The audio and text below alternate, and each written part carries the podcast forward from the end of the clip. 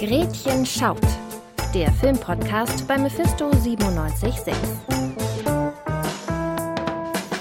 Großes Kino bei einer 7-Tage-Inzidenz um die 1000. Die 72. Internationalen Filmfestspiele Berlin haben der Pandemie getrotzt. Unter strengen Auflagen konnte das Publikum vom 10. bis 20. Februar die Festivalfilme in den Berliner Kinos sehen. Mein Name ist Laura Kreuzhage und bei mir ist unser Filmredakteur Tim Puls. Er war für uns auf der Berlinale und hat sich einige der Filme angesehen. Tim, bei der Berlinale denkt man immer direkt an den Goldenen Bären. Der ging in diesem Jahr an Alcaraz von Carla Simon. Wie hast du den Wettbewerb um den besten Film erlebt? Mein Eindruck vom Wettbewerb war leider, dass der schnell etwas eintönig wurde bei den zahlreichen Filmen, die man hier sehen konnte blieb eine richtige Vielfalt oder auch eine Vielfalt an Bildern äh, leider aus. Schnell schlich sich eine ähnliche Ästhetik bei den vielen Filmen ein und auch die Motive und Themen, die diese Filme behandelten, waren oft sehr, sehr ähnlich. Zum Beispiel waren meistens mittelalte weiße Frauen die Protagonistinnen dieser Filme, die sich in einem eher privaten oder familiären Rahmen bewegten und wenn man Glück hatte, immerhin noch nach Emanzipation strebten durch Liebe oder eben durch die Familie. Aber wirklich politische neue Visionen hat man eher vergeblich gesucht. Wenn, dann ging es um das Politische im Privaten. Aber wirklich große gesellschaftliche Porträts oder radikale Ideen gab es eher nicht zu sehen. Das klingt ja jetzt erstmal ein bisschen mau. Waren denn trotzdem ein paar sehenswerte Filme für dich dabei?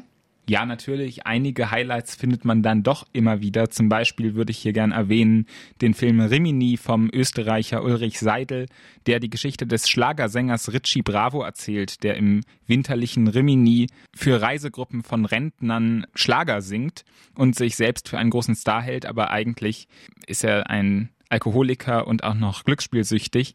Und Ulrich Seidel scheut sich hier nicht, eine trostlose Welt zu zeigen, in der es nur um Macht geht, um Ausbeutung und um Sex und eben auch einen Blick hat für das Hässliche in dieser Welt und dabei auch gesamtgesellschaftliche, systemische Machtverhältnisse und äh, wie diese sich auf das Leben von Menschen auswirken, nicht ausblendet. Und das hat man in diesem Wettbewerb viel zu häufig vermisst. Das war wirklich ein sehr erfrischender Blick auf die Welt, genauso wie der Schweizer Film Drie Winter, der die Geschichte eines Paares in einem sehr traditionellen, abgelegenen Schweizer Dorf erzählt. Und dieser Film ist wirklich unfassbar schön anzusehen. Er ist sehr langsam erzählt und fängt sehr schön an, nimmt dann eine tragische Wendung und stellt am Ende die Frage nach Tod, nach Leben in so einer extremen Umgebung und das Verhältnis von Mensch und Natur.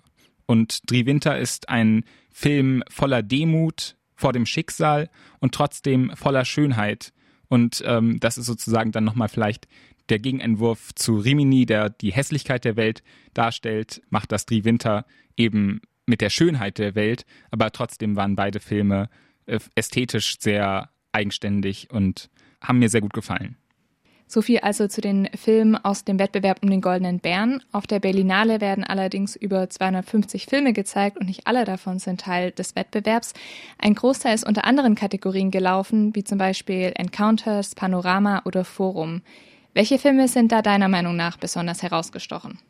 Im Gegensatz zum Wettbewerb gab es in diesen Sektionen dann doch eher die interessanteren Filme zu sehen, die auch andere Perspektiven einnahmen, also Perspektiven von Gesellschaftsgruppen, die eher am Rand der Gesellschaft zu verorten sind und die auch dann mal sich getraut haben, eine junge Perspektive auf die Welt einzunehmen.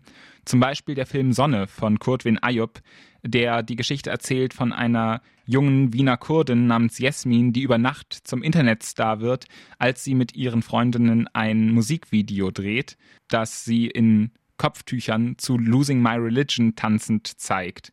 Und äh, der Film behandelt die Erfahrungen von jungen Erwachsenen, die sich in sozialen Medien be bewegen, die auf der Suche sind nach Identifikation, nach Integration und das Ganze mit einer sehr kreativen und innovativen Ästhetik. Und äh, ebenso zum Beispiel der Film Koma von Bertrand Bonello, der auch eine sehr junge Perspektive einnimmt, der ein Corona-Film ist, der die Geschichte eines jungen Mädchens im Lockdown erzählt, die sich YouTube-Videos einer Philosophie-Influencerin anguckt und der Film stellt die Frage nach Determinismus. Wie viel Macht haben wir eigentlich über unser Leben, über das, was um uns herum passiert?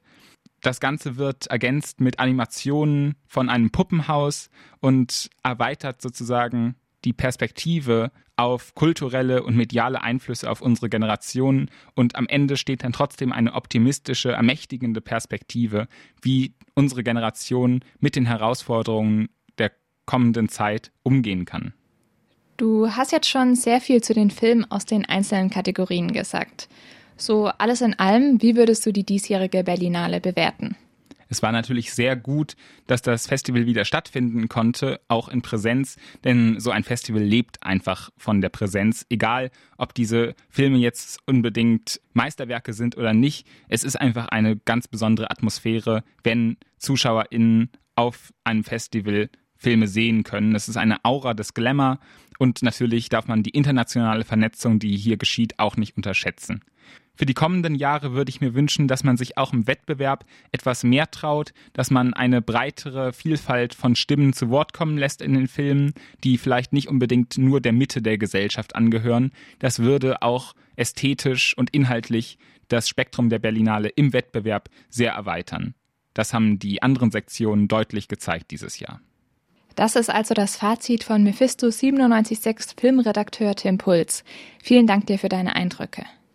Mehr zu den Stärken und Schwächen des Filmfestivals gibt es auch auf radiomephisto.de, wo Tim nochmal ausführlich auf die Berlinale zurückblickt. Außerdem gibt es heute auf Instagram einen Filmtipp zu einem Berlinale-Film. Folgt also at Mephisto976, wenn ihr keine Filmhighlights unserer Redaktion mehr verpassen wollt. Damit verabschiede ich mich. Mein Name ist Laura Kreuzhage. Macht's gut.